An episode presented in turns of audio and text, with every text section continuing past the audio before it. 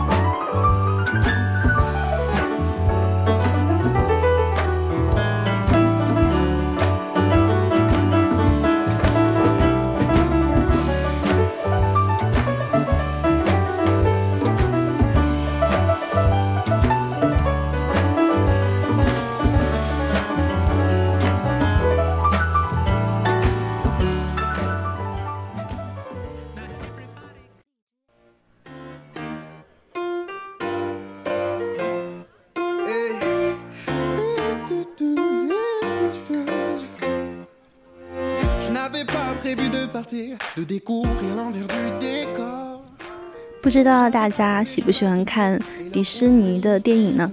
其实我就很喜欢看嘛，因为虽然我年纪还是有点大，但我真的还挺喜欢看那些动画片的。像之前出的，嗯，一些电影我都有看的，就是那些公主啊、王子什么的，我就一直觉得很好看。嗯，但是这一部呢，就是皮克斯的一个电影，也是非常好看的。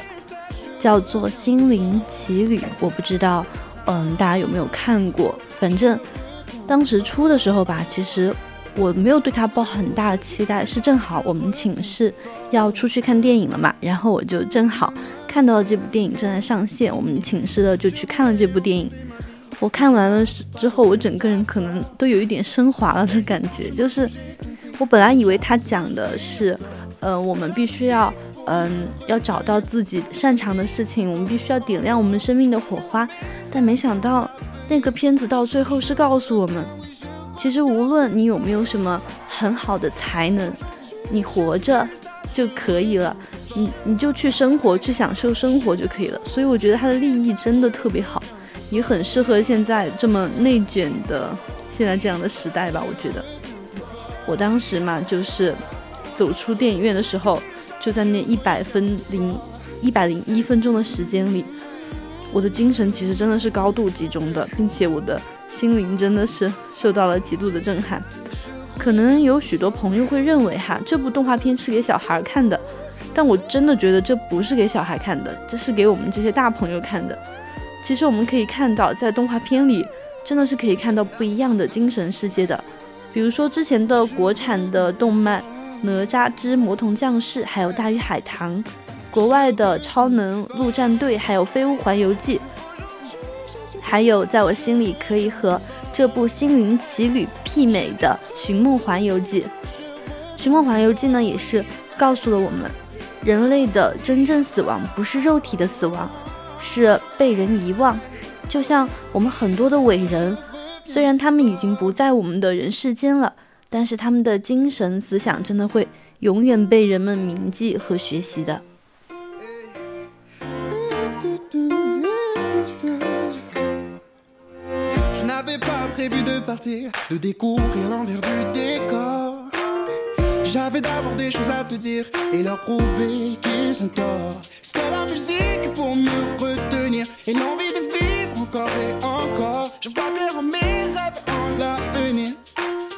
Reviens, je reviens plus fort. Aujourd'hui, je suis plus ça, je reviens plus fort. J'ai bien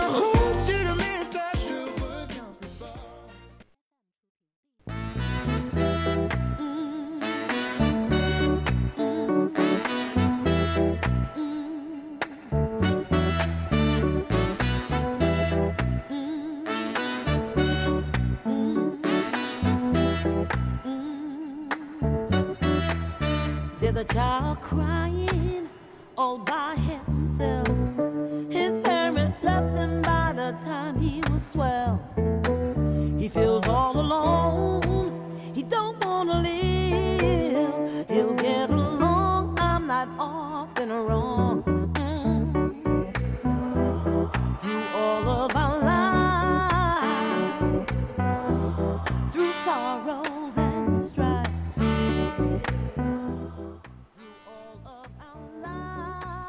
那么我们现在呢，又言归正传，回到我们的心灵奇旅。不知道大家有没有和我一样的感觉啊？就是有些国外的小说真的会很难让我啃下去，因为我会记不住各位主人公的名字。由于外国的人名和我们这边还是不一样的嘛，他们的人物姓名就很复杂，就导致我对故事的框架也会产生一种错乱，从而就会对这本书不了了之了。所以我决定呢，就要给我们的这部动画电影的主人公取一个简单一点的绰号吧，我们就叫他眼镜哥，因为他戴了一个很大的黑框眼镜。眼镜哥呢，他其实是一位学校里的音乐老师，他受到了父亲的影响，他爱上了钢琴演奏和爵士乐。其实，在影片开始的这一天，可以说是眼镜哥人生中最幸福的一天了。他成为了学校中的全职老师，接到了毕业学生的邀请，获得了和自己心目中伟大的萨克斯演奏家同一演出四重奏的一个演出机会。祸兮福所依，福兮祸所伏。就在他人生中最开心的这一天，乐极生悲，悲剧发生了，他的肉体去世了。这个时候呢，影片就来到了另一个世界。这个世界呢是由三部分组成，一个叫生之彼岸，是灵魂投胎走的一段路；一个叫生之来处，是孕育灵魂的地方。心灵导师用了一个更符合现代人的说法，也就是心灵学院。还有一个是生死之间，忘我之境。在心灵学院，眼镜哥的灵魂遇到了几千年都没有遇到火花，没能拿到地球通行证的二十二号。一个灵魂想要得到地球的通行证，首先呢要有自己的性格和爱好，最重要的是找到属于自己的火花，方可获得地球的通行证，从而转世。二十二在几千年中。已经经过了许多伟大的导师，比如说甘地、林肯、特蕾莎修女、哥白尼、法国最后的王后玛丽等等这些有名的人，但没想到眼镜哥却阴差阳错地成为了二十二的灵魂导师。在二十二知道眼镜哥只是个普通孤单的小老百姓后，对他产生了极大的兴趣。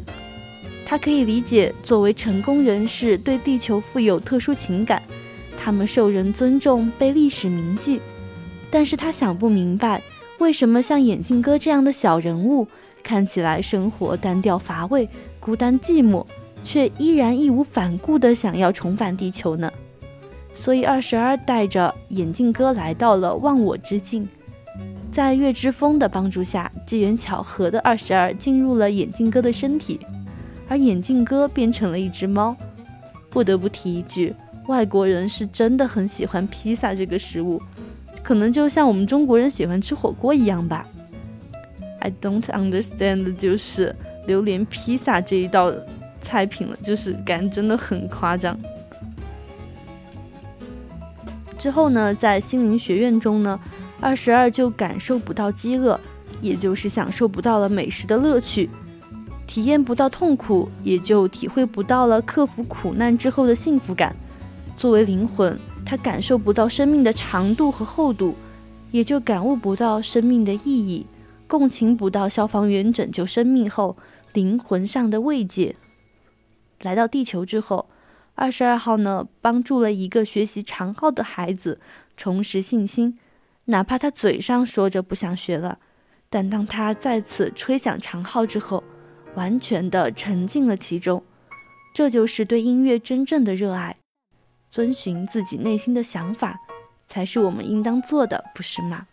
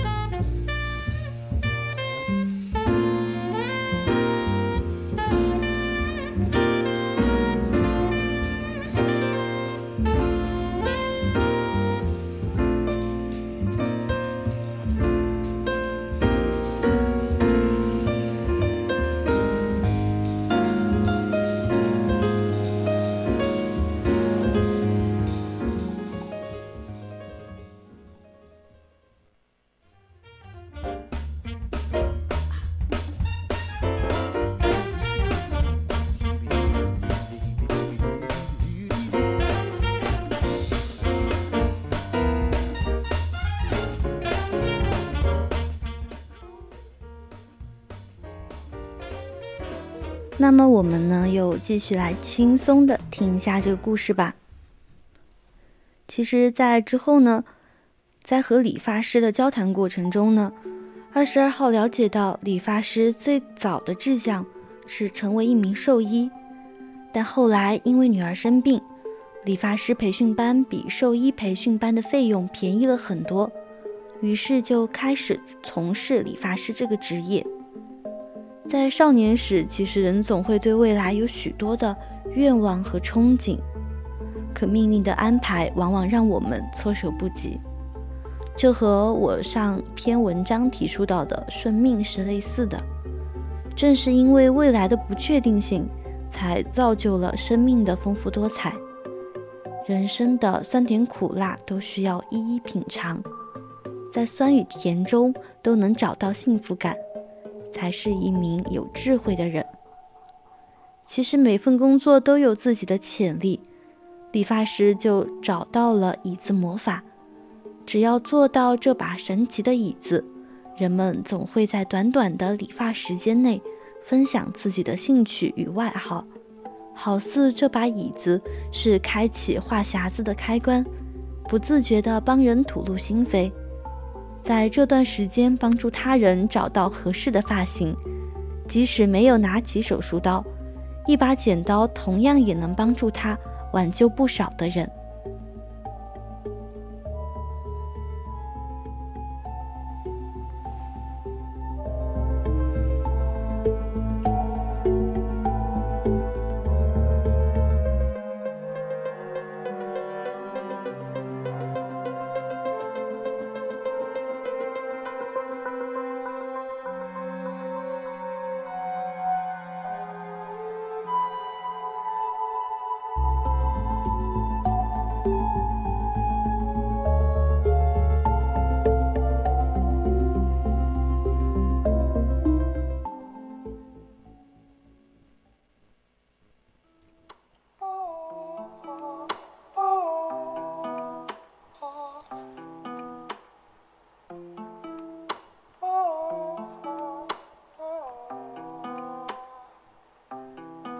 You know it's late night late，我绕着地球飞，我飞到北极世界里只剩下一片灰。去北极熊的背，它有何等烂醉？闪亮的北极星，它被挂着天花乱坠。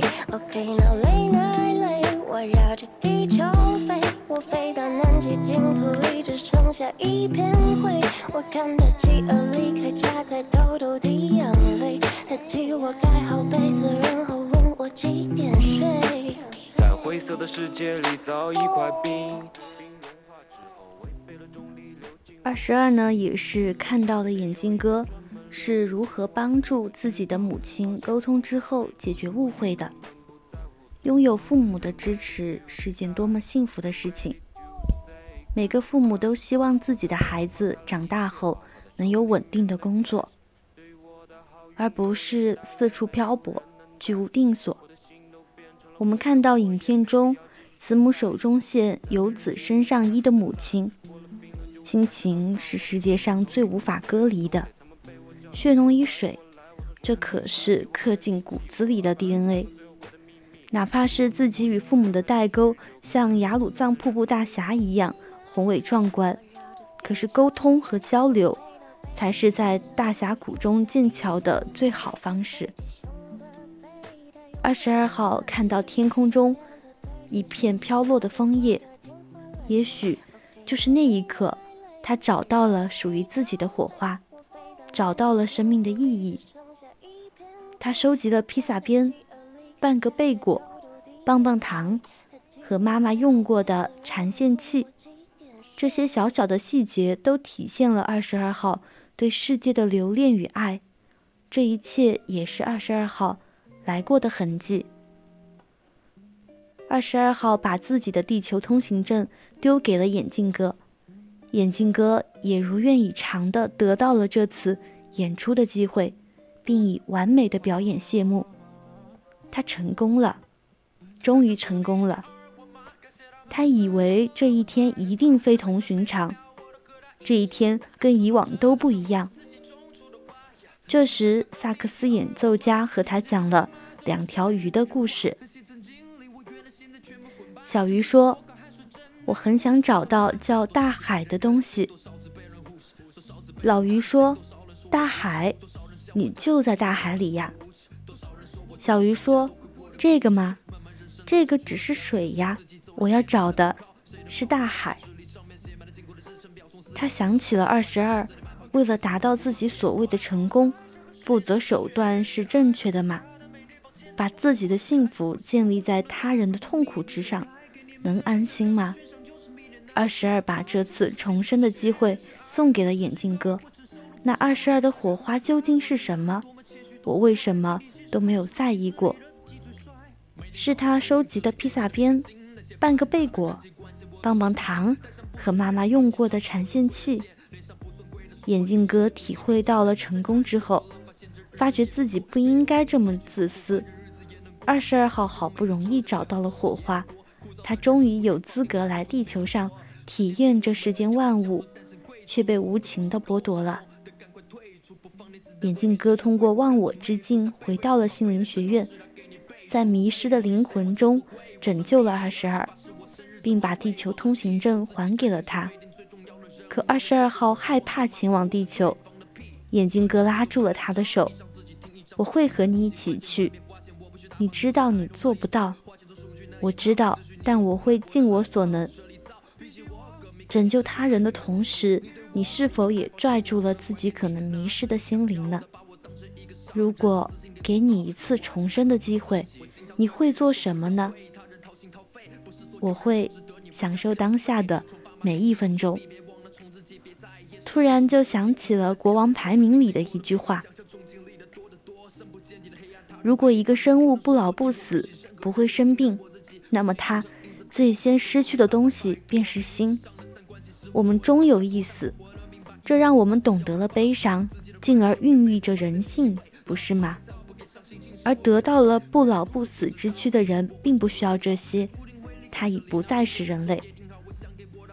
电影结束，大家是不是能够理解雷神、超人、擎天柱、星云、毒液这些超级英雄为什么都如此的热爱地球？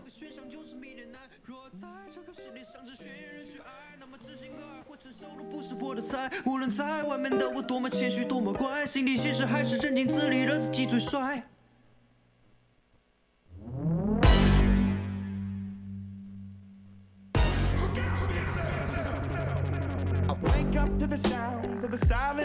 Allows for my mind to run around with my ear up to the ground. I'm searching to behold the stories that I told when my back is to the world that was smiling when I turned.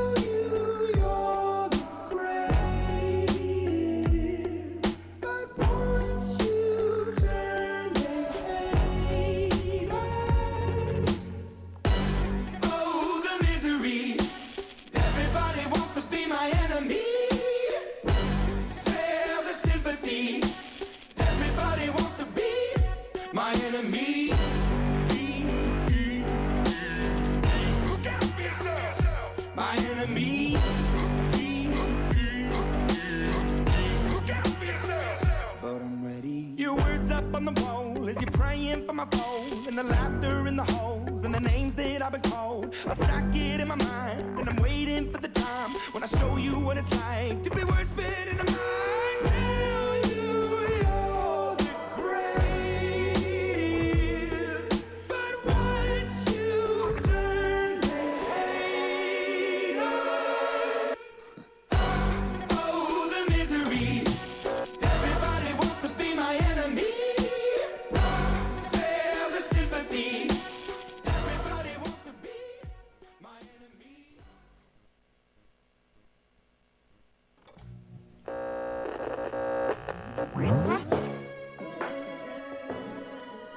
里呢，我想给大家分享一首我很喜欢的歌，是刘璋唱的《飞吧》，可以一起来欣赏一下。啊！当我闭上双眼，能看到缤纷世界被握在我的手里，睁眼却像蝼蚁窝。被太多的人说眼高手低，是他们自己弱吧？不敢攀爬，只要没见到楼梯，但我的世界是见到游戏。你做不到，你做不到，你做不到，你做不到。我红着眼睛盯着树上葡萄，我势必要把它给摘下来放嘴里。就让我飞吧，却铺满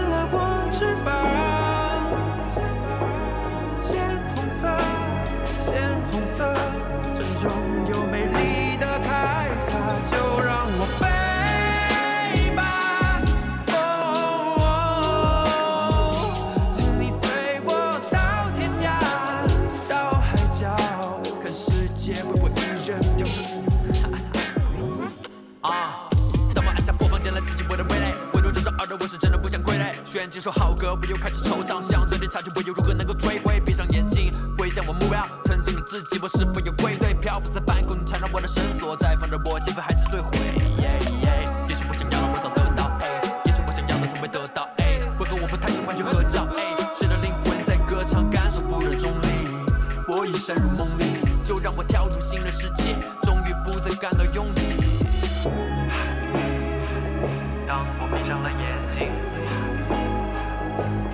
踏上了远行。双手抬高，双手抬高，我看到灵感发出了暗号。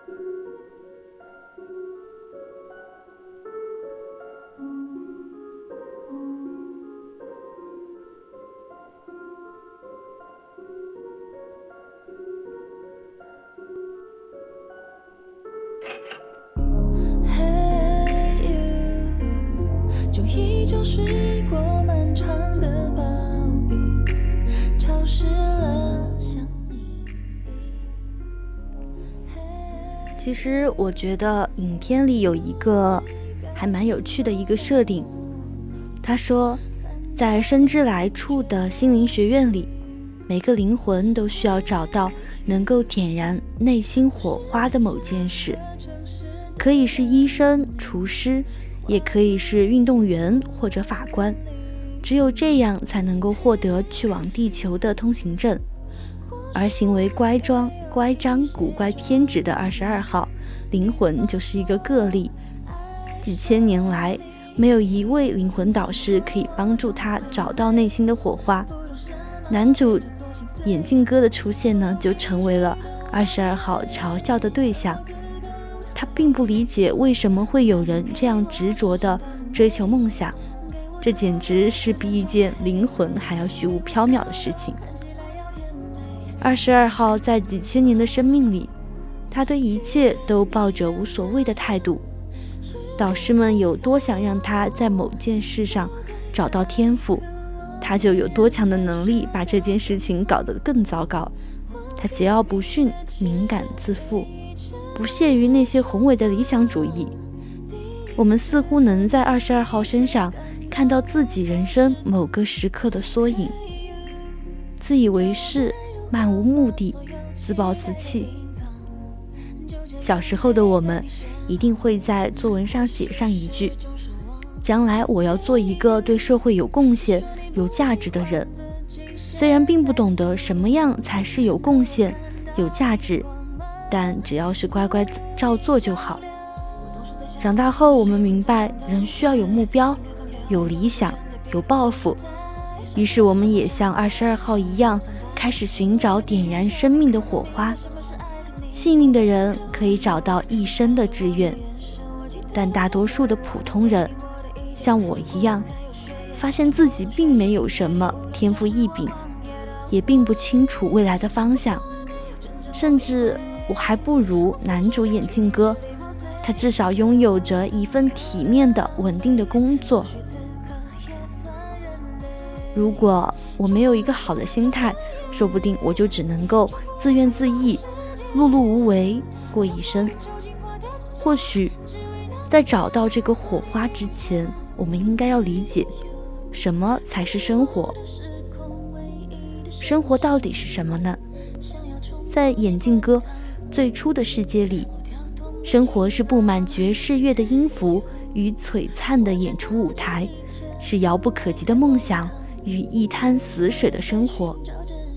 爵士乐的愿景在他十几岁的时候埋下了种子，然后便生根发芽，魂牵梦萦，无时无刻的不提醒着他现在的人生是多么的平庸和普通。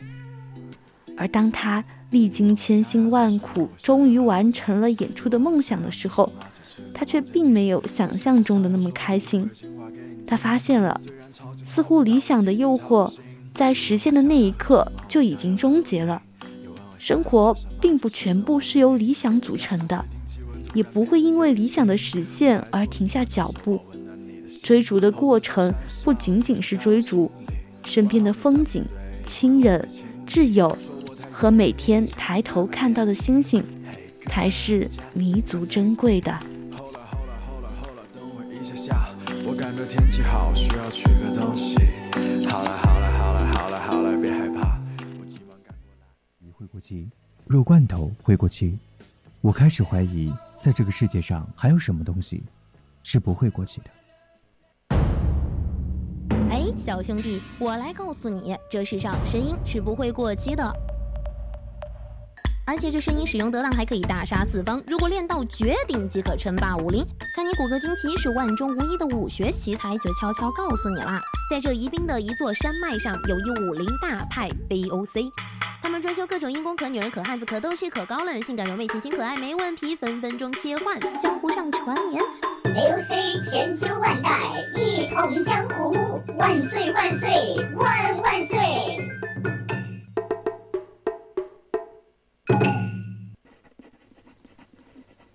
我喜欢听风吹过的声音，我喜欢听水流动的声音，我喜欢一个惬意的午后，喝一杯刚刚煮好的咖啡，听着悠扬的歌曲。电波中传来了你的声音，青春，我想和你虚度时光，一直消磨到星光满天，浪费风起的时候。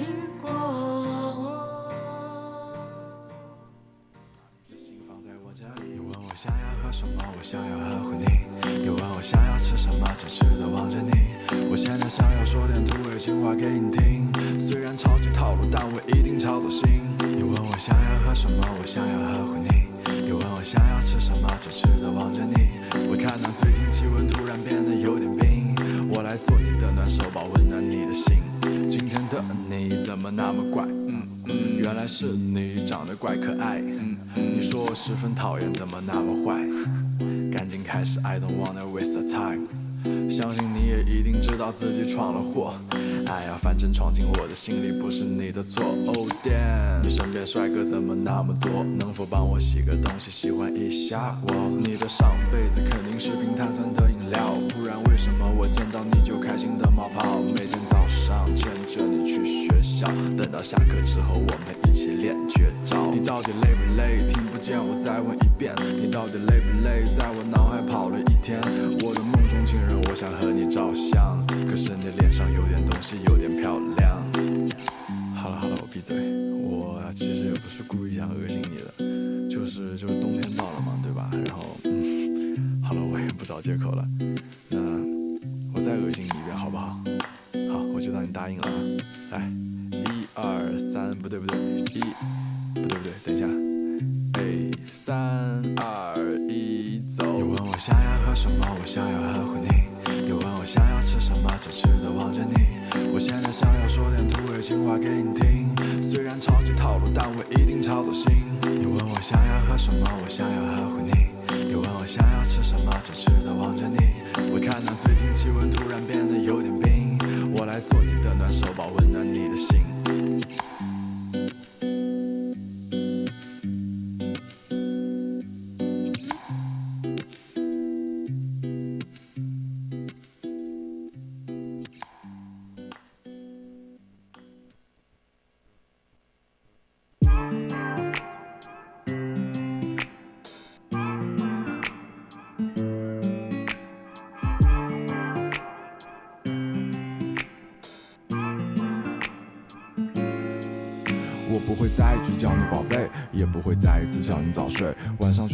找其他的妹，所有人都可以，但你不配。I don't care what shit about you, let me show you how the pay boy do。太多美女要守护，美女多到我想吐。小爷又不是没人爱，凭什么要为你等待？小爷我比起谁都坏，除了你我谁都。其实，在二十二号最初的世界里，生活是每天应付，试图帮助他找寻火花的导师们，是他对任何事情保持不懈的态度，是漫无目的的与世依求的消磨度日。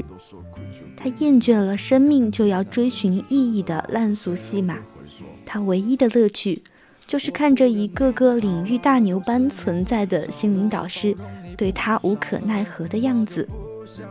而当他掉进眼镜哥的身体里，开始重新审视这个从未光临的世界。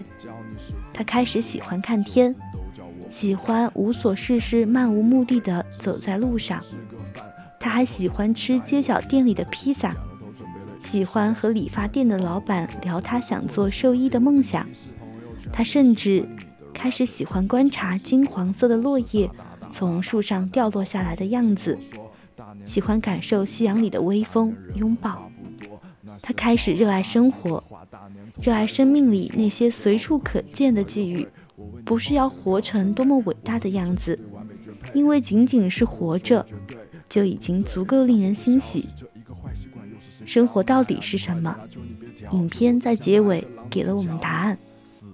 火花不是人生目标，当你想要生活的那一刻。火花就已经被点燃了。都是你自找的，看时间不早了，我要去睡觉了。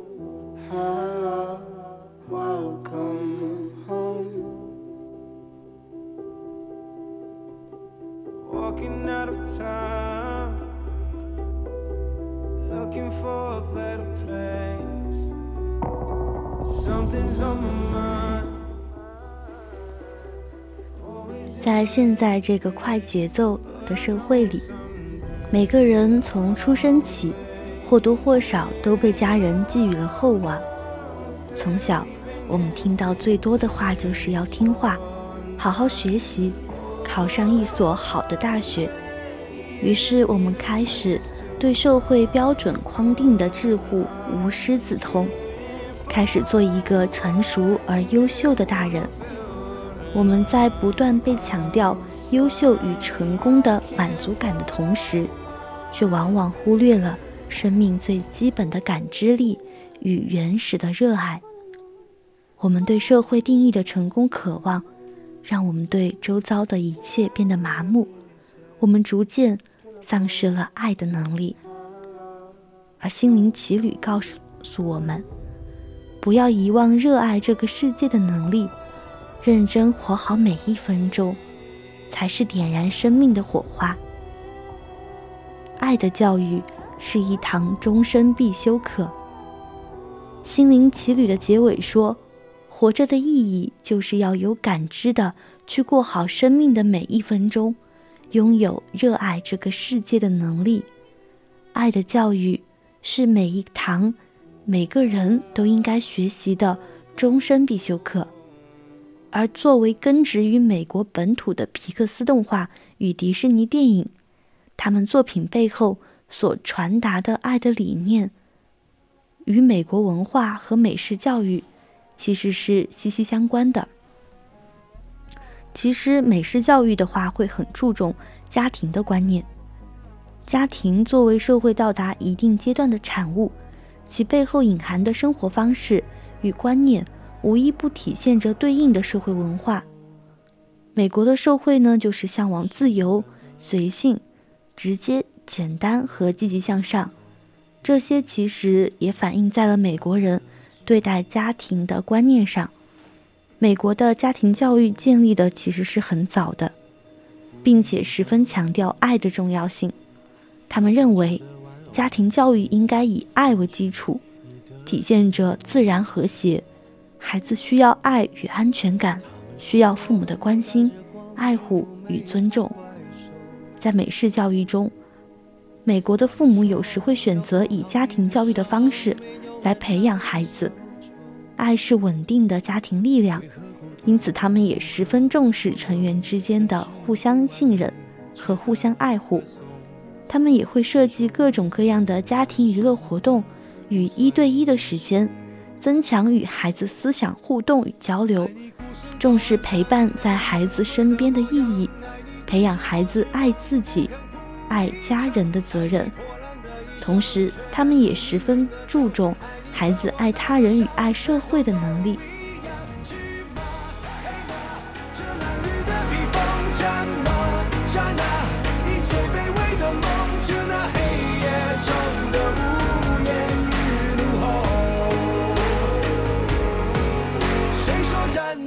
光里的才算英雄。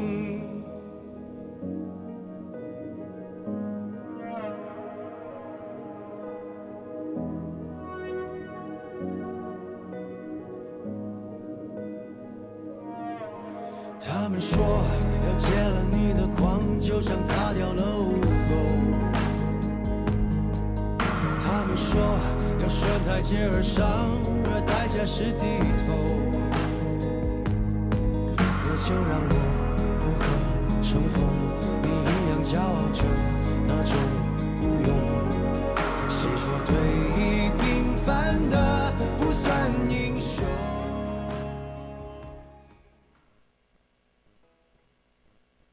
一人ぼっちにはさせないでよいつから重たい荷物を其实呢， 就是这部电影其实是在某种程度上反映了美国的文化和美国的教育，并不是说我们要宣扬美国的教育和美国的文化有多么的优秀、多么的好，从而来贬低我们中国的教育和文化。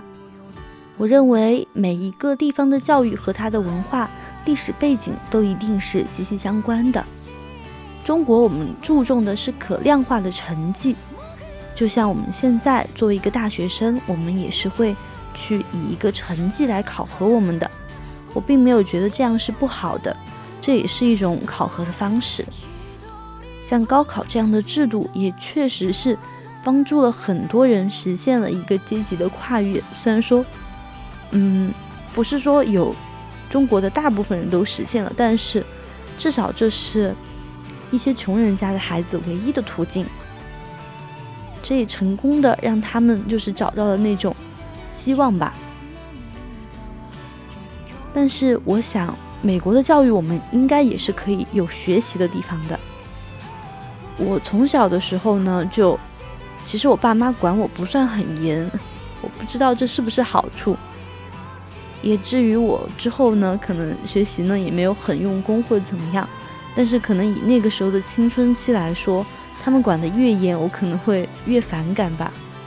后期他们对我很松了之后，其实我反而来思考我自己的人生，我应该怎么去走，我应该我的未来会怎样，我其实是自己会去规划，因为这是我自己的人生，我开始逐渐逐渐的认识到这件事情。像我弟弟，就是我亲表弟，他父母都是老师，管他管得特别严，就是因为他父母都是老师，就很希望他能够成才，然后就哭他哭得特别紧。之前读书的时候，看他成绩不是很好吧，就让他去学体育，结果他体育也没有怎么学出来，然后就给他去，嗯，上艺术吧，美术，还是没有学出来。高考，就分太低了吧，他最后都没有去参加高考。然后现在就去读那种专科吧，现在可能在准备专升本了。就他专升本，我考研嘛，是一起进行了，属于是。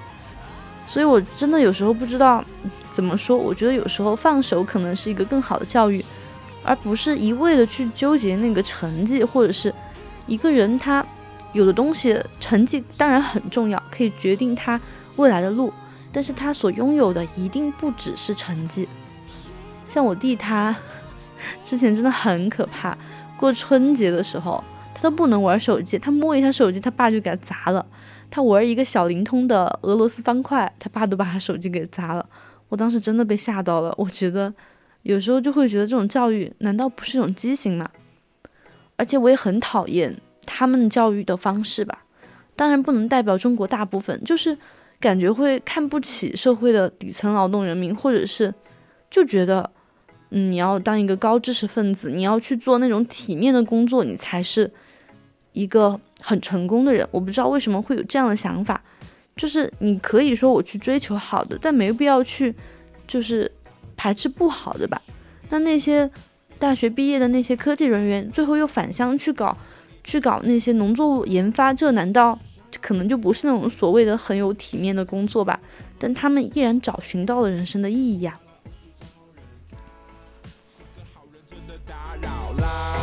别再让我难过。你吃掉孤单的夜，我一个人早就受够，关系变得尴尬。在跟你表白之后，你说只把我当成好朋友，而不是男朋友。OK，也不想让你难做。一个人生活早就习惯，其实过得也不错。除了吃不到你之外，还是能吃到大鱼大肉。这个凌乱的房间，袜子依然很臭。电话就在某天早上打开朋友圈，看到你和陌生男的秀恩爱的照片，我至少拿着手机懵逼了三分钟的时间，感觉到被欺骗，跪在地上思绪万千，怎么办？我找到你的电话，打给你说干就干。我问你为什么跟别人在一起，你说我是个好人，是我配不上你。我我的 fuck？只想把你装进我心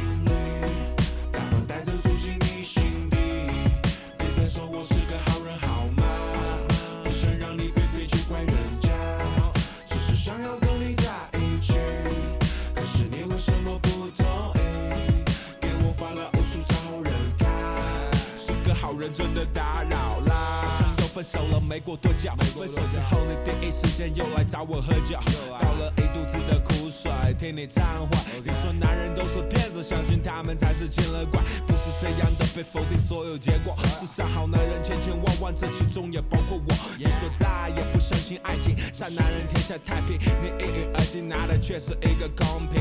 以后不谈恋爱了，真的好累。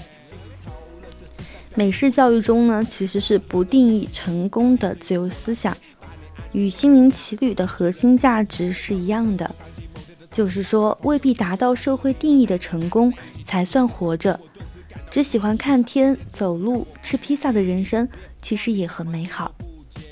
永远不要丢失对生命的感知力。从心灵奇旅到美式课堂中爱的教育，我们似乎在被成功学渗透与快节奏的社会里，找到了一种对生命的全新思考。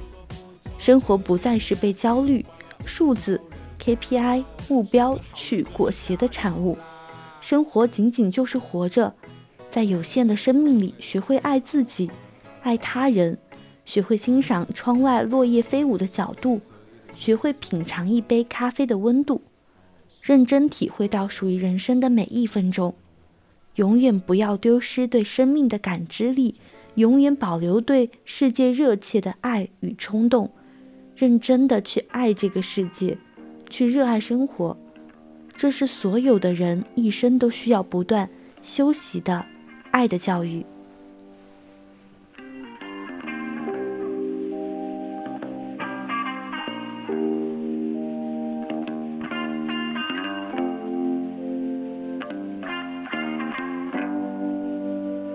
Give me a bucket of ice for my bottle of wine。不要再加上一点爱，little drip is fine。做微信给我留在窗台，turn on my bedline。The night is always by my side, by my side。Give me a bucket of ice for my bottle of wine。不要再加上一点爱，little drip is fine。做微信给我留在窗台，turn on my bedline。The night is always by my side。Yeah。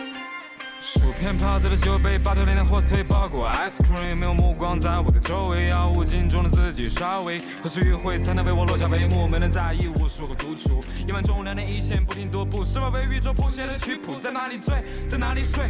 无知的枕头保护我脊椎，莫问去归。多少个来回，少年的债是我的以为，从不在意那风景多美，还会在意夜是否陶醉。牛奶和夜晚真的很般配，轻轻地弹走了床上的回响。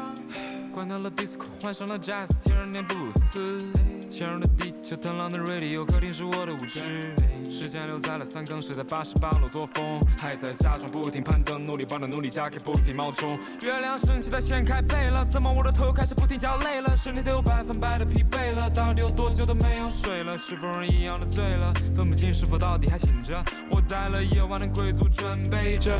Give me a bucket of ice for my bottle of wine。不要再加上一点爱，little drip is fine。做微信给我留在窗台，turn on my deadline。The night is always by my side, by my side。Give me a bucket of ice for my bottle of wine。不要再加上一点爱，little drip is fine。做微信给我留在窗台，turn on my deadline。The night is always by my side。Yeah。 夜色的帷幕即将拉开，美酒音乐久违。我站在残阳的余晖里，那片割了筋肉的触碰味蕾。Sorry 妈妈，请你许我这一次清醒的、清醒的醉倒在沙发温暖的怀抱里，看着梦很悠长。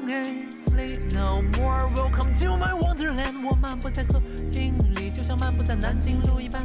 一个人一整天，独处一些不孤单，反正有电视、电脑、电瓶将陪我度过这夜晚。So I say baby，舞池里花儿怎奈会比在家里自己挑口子？置身在汹涌的人潮里才会让我焦虑。Mazy，空调的微风划过发梢，make me crazy。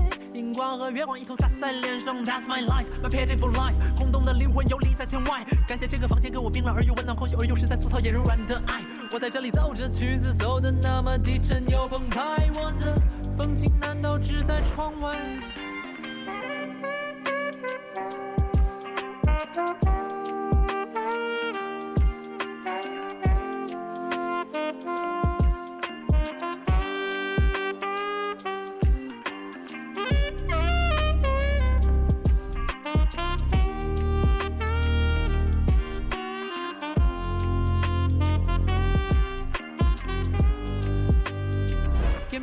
bucket over.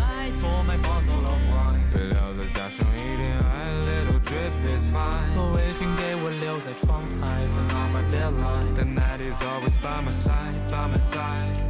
Give me a bucket of ice for my bottle of wine。备料再加上一点爱，little drip is fine。座位请给我留在窗台，turn on my bedline。 The night is always by my side。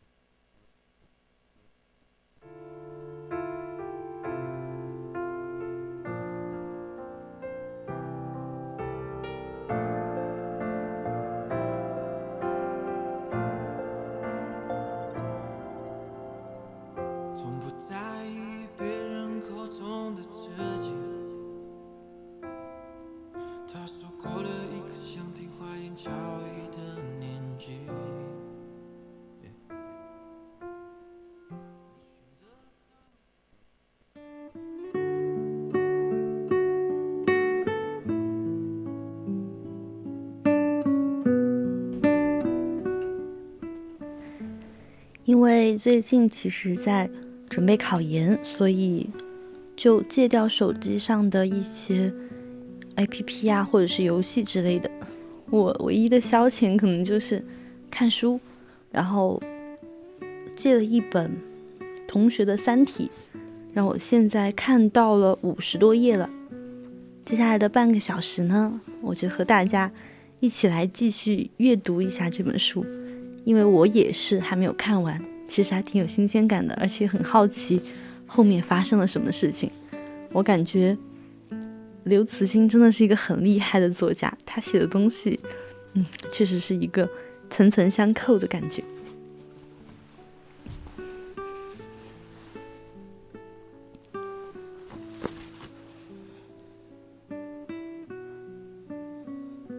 养母从汪淼的手中拿过了叶批本，抱在胸前，轻声地说：“我对东东的教育有些不知深浅，让他过早地接触了那些太抽象、太终极的东西。当他第一次表现出那些抽象理论的兴趣时，我告诉他，那个世界女人是很难进入的。他说：“居里夫人不是进入了吗？”我告诉他。居里夫人根本没有进入，她的成功只是源于勤奋和执着。没有她，那些工作别人也会完成。倒像是吴建雄这样的女人，还比她走得更长远一点。但那真的不是女人的世界，女人的思维方式不同于男性，这没有高下之分。对世界来说都是必不可少的。东东没有反驳我。到后来，我真的发现他身上有一些特殊的东西，比如给他讲一个公式，别的孩子会说“这公式真奇妙”之类的话，他则会说“这公式真好看，真漂亮”。那神情就像他看到的一朵漂亮的野花一样。他父亲留下了一堆唱片，他听来听去，最后选择了一张巴赫的，反复听。那是最不可能令孩子，特别是女孩子入迷的音乐了。开始我以为他是随意为之，但问他感受时，这孩子说。他看到了一个巨人在大地上搭一座好大好复杂的房子，巨人一点一点地搭着，乐曲完了，大房子也就搭完了。您对女儿的教育真是成功，王苗感慨地说道：“不，是失败的。他的世界太单纯，只有那些空灵的理论，那些东西一崩溃。”就没有什么能够支撑他活下去了。叶老师，您这么想，我觉得也不对。现在发生了一些让我们难以想象的事情，这是一次空前的理论灾难。做出这种选择的科学家又不只是他一个人。可是他只有一个女人呀，女人应该像水一样，什么样的地方都能够淌得过去呀。告别时，王淼才想到了来访的另一个目的。于是他向王母说：“献测宇宙背景辐射的事情。”哦，这个国内有两个地方正在做，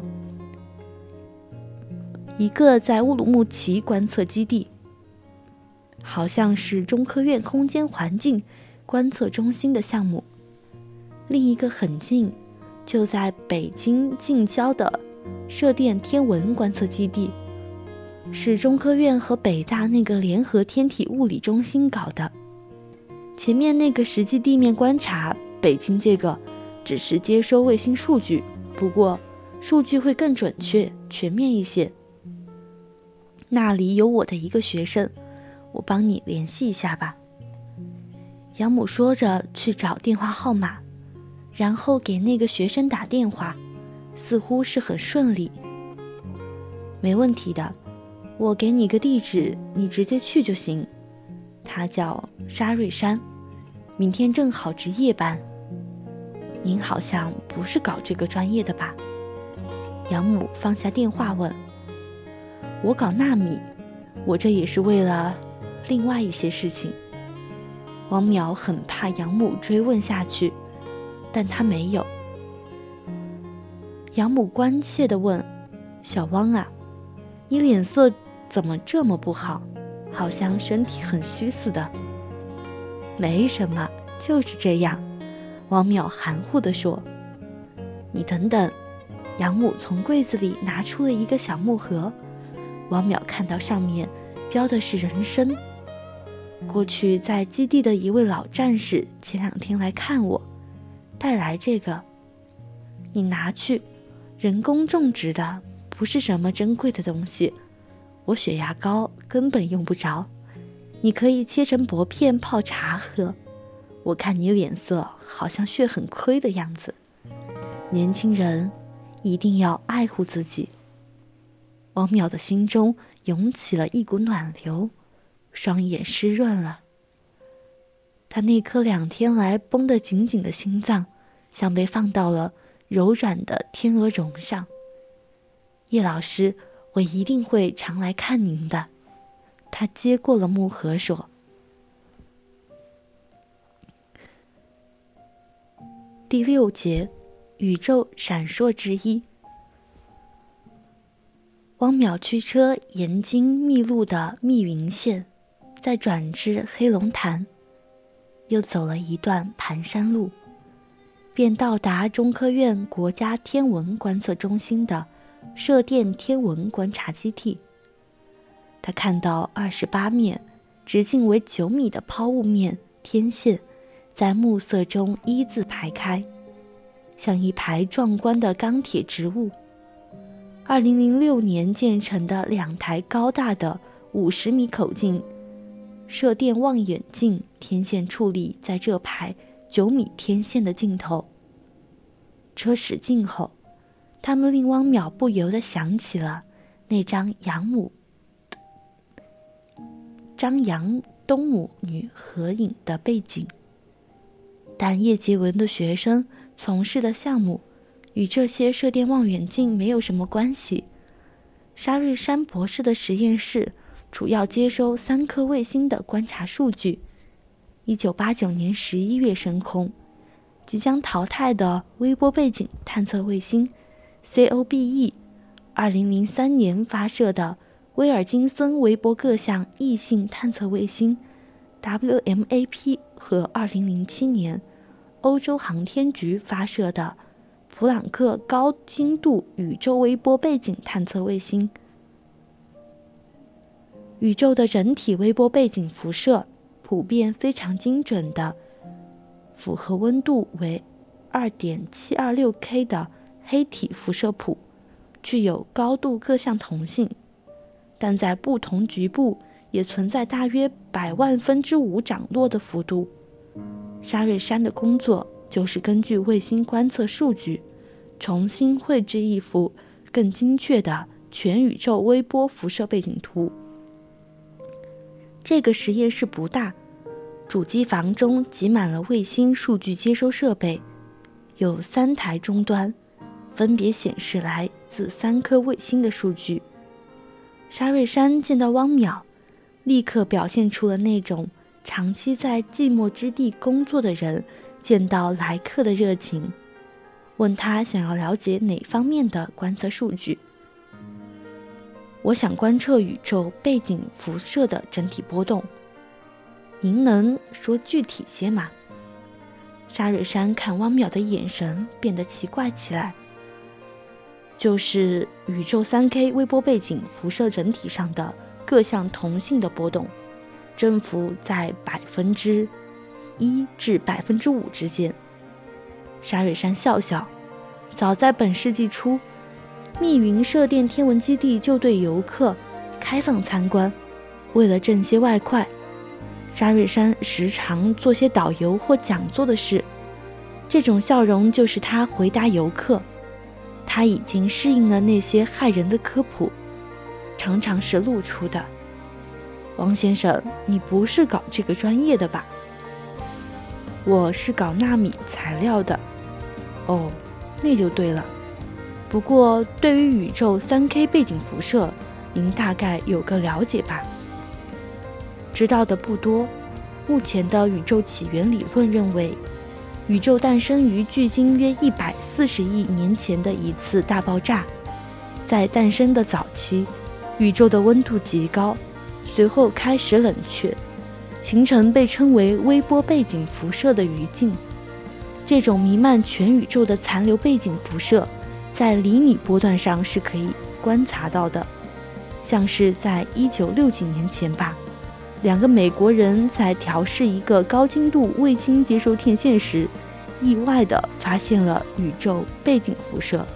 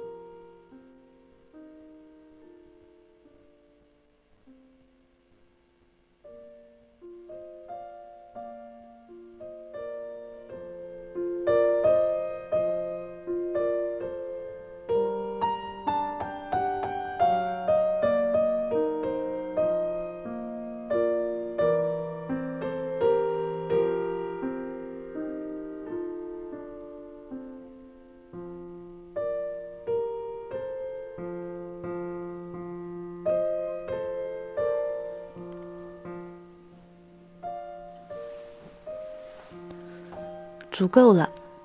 沙瑞山挥手打断了汪淼的话。那你就应该知道，与我们观测的不同部分的微小不均匀不同，宇宙整体辐射背景波动是随随着宇宙的膨胀，在宇宙时间尺度上缓慢变化的。以 Planck 卫星的精度，直到一百万年后都未必能够测出这种变化。你却想在今天晚上发现它百分之五的波动，你知道这意味着什么吗？这意味着整个宇宙像一个坏了的日光灯管那样闪烁，而且是为我闪烁。王淼在心里说：“叶老师，这是在开什么玩笑？”沙瑞山摇摇头说：“但愿真是个玩笑。”汪淼说。本想告诉他，叶文洁并不知道详情，但又怕因此而招惹到，导致他拒绝。不过这倒是他的真心话。既然是叶老师交代的，那就观测吧，反正也不费劲，百分之一的精度，用老古董 COBE 就行了。沙蕊山说着，在终端上忙活起来，很快。屏幕上出现了一条笔直的绿线。你看，这就是当前宇宙整体背景辐射的实时数据曲线。哦，应该叫直线才对。数值是二点七二六加减零点零一零 K，那个误差是银河系运动产生的多普勒效应，已经过滤掉了。如果发生你所说的，那种超过百分之一振幅的波动，这条线就会变成一条笔直的曲线。我敢打赌，直到世界末日来临，它也是条绿直线。要看到它肉眼的变化，可能要比看到太阳毁灭还要等待更长的时间。这不会影响你的正常工作吧？当然不会，那么粗的精度，用 COB 观察数据的边角料就足够了。好了，从现在开始，如果那条伟大的波动出现，数值会自动存盘，可能要等到凌晨一点。哇，这么精准！没关系，反正我本来就是值夜班。您吃饭了吗？那好。我带你去参观一下吧。这一夜没有月亮，他们沿着长长的天线阵列漫步。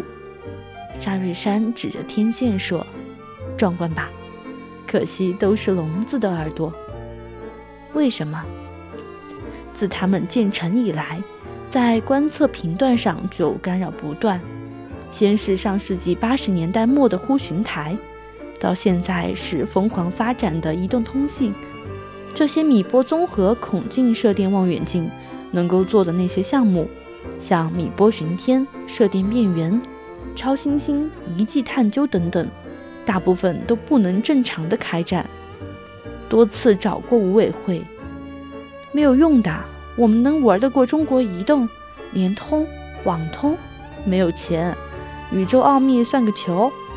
好在我的项目靠的是卫星数据，与这些旅警官无关就是了。那还是钱的问题。就目前而言，只能在技术上屏蔽干扰。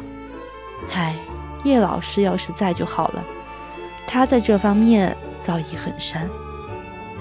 然后他们来到了一家为酒吧开的通宵酒吧，沙瑞山一杯接一杯的。灌啤酒，变得更加的健谈。话题集中在叶文洁身上，他的学生在这里。汪淼得知了他那历尽风霜的前半生。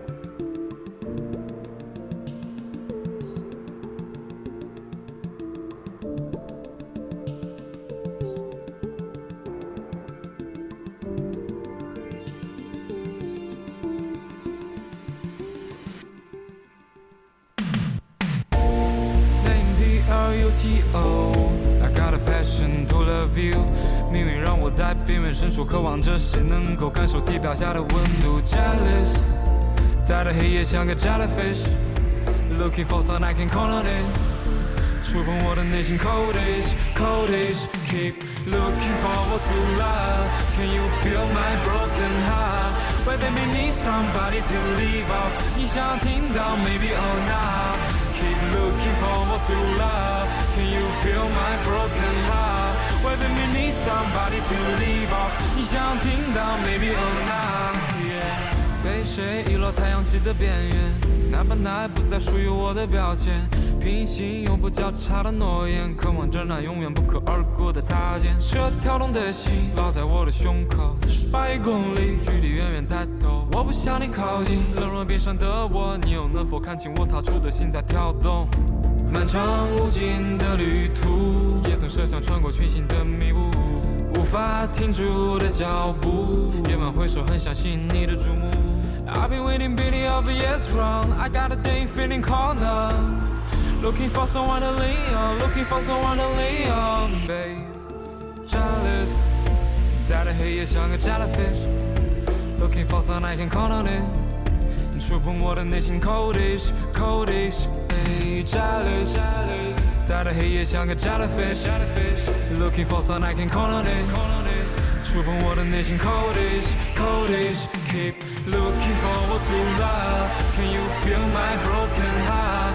Whether we need somebody to leave off 你想听到 maybe or not Keep looking forward to love Can you feel my broken heart Whether we need somebody to leave off 你想听到 maybe or not Yeah Heart on to me Feel like swimming 黑夜的离心抬头的你能否看到我有的行踪？零下二百多度寒冷铁铸的身体，无法将美被我掏出跳动给你的内心，像个光年，愿你看得清。白生 to love you，是我名字的含义。Jealous，在这黑夜像个 jala fish jellyfish，looking for someone I can call on it。触碰我的内心 coldish coldish。Jealous，在这黑夜像个 jellyfish，looking for someone I can call on it。触碰我的内心 coldish coldish keep looking forward to love can you feel my broken heart whether me need somebody to leave off 你想听到 maybe or not keep looking forward to love can you feel my broken heart 想听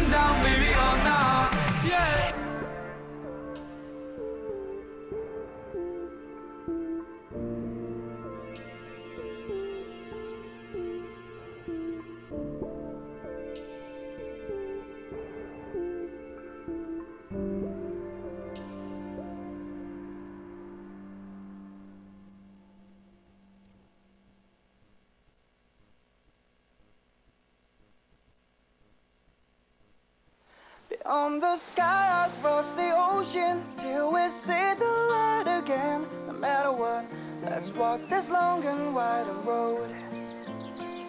Together now, we can get to the place in the sun. 中国，一九六七年，红色联合对四八二兵团总部大楼的攻击已经持续了两天。他们的旗帜在大楼的周围躁动地飘扬着，仿佛渴望干柴的火种。红色联合的指挥官心急如焚，他并不惧怕大楼的守卫者。那二百多名四二八战士，与诞生于一九六六年初、经历过大越检的那些人。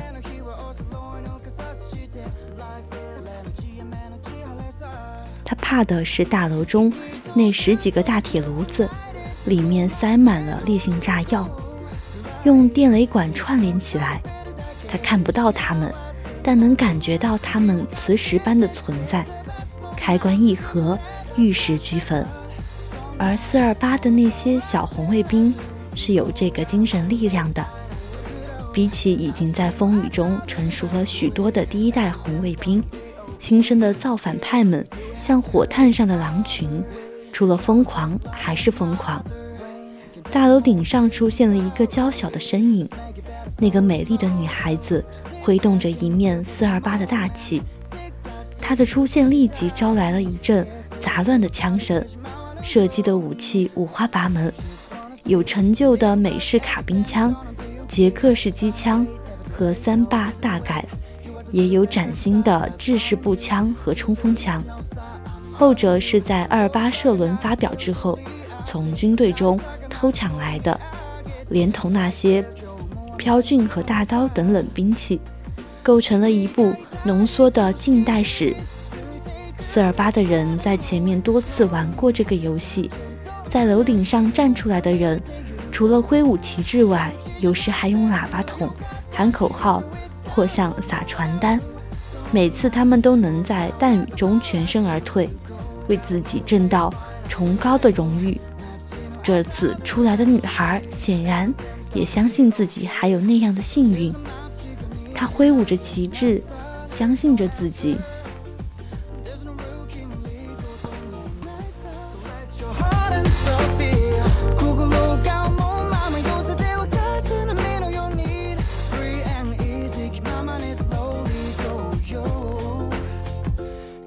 とずっと手をつないでどこまでも行こう。辛い道も一人増えるだけで幸せになる。首をかしげてつけたバスもまっすぐ見ればプラスさそんなものさらせらず行こう。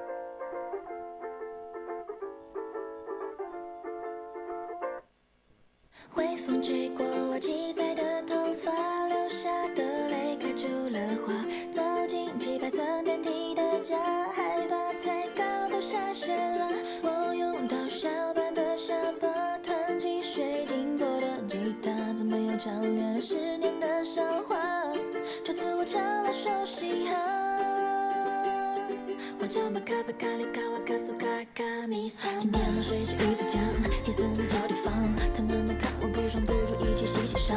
出门又看到有人在为我打架，真无聊，我还在思考去我家的南上课一不小心就证明了你们猜想我的歌独角纯情，从来不用开嗓。追求的人从教室门口排到了操场，这时有架直升机旋旋路载我去，阳光射向它七彩的眼眸，三分怨四分的挽留。我勉强点了一点头，他高兴地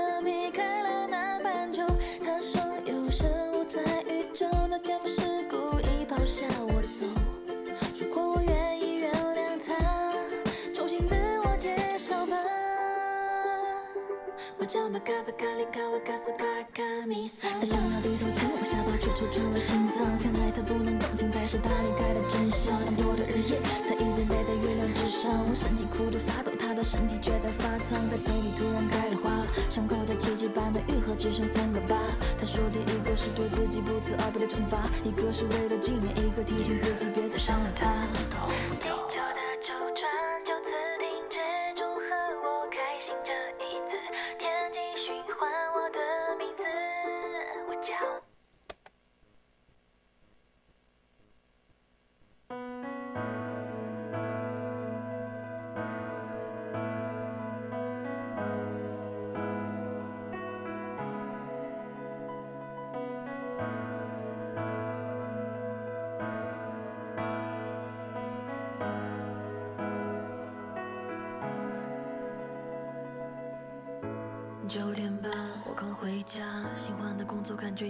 觉有点不适应，还是迟钝，想和这世界总有着时差。那个声音又像集提醒我一切的致命，是什么时候开始出现的？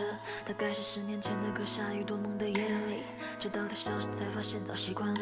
就在那天，我突然梦见十年前的自己，就像是做了个永远都做不完的梦，只记得那个灯也有刮不完的风，远处轮廓声音穿过裂缝，音触碰我正经历的颠簸。若你能看见灯火，如果有如果，我和你一面。很开心在这样一个寒冷的夜晚能够陪伴大家度过这一个半小时。现在已经到了北京时间的二十三点二十四分，我是主播思雨，我们下期再见。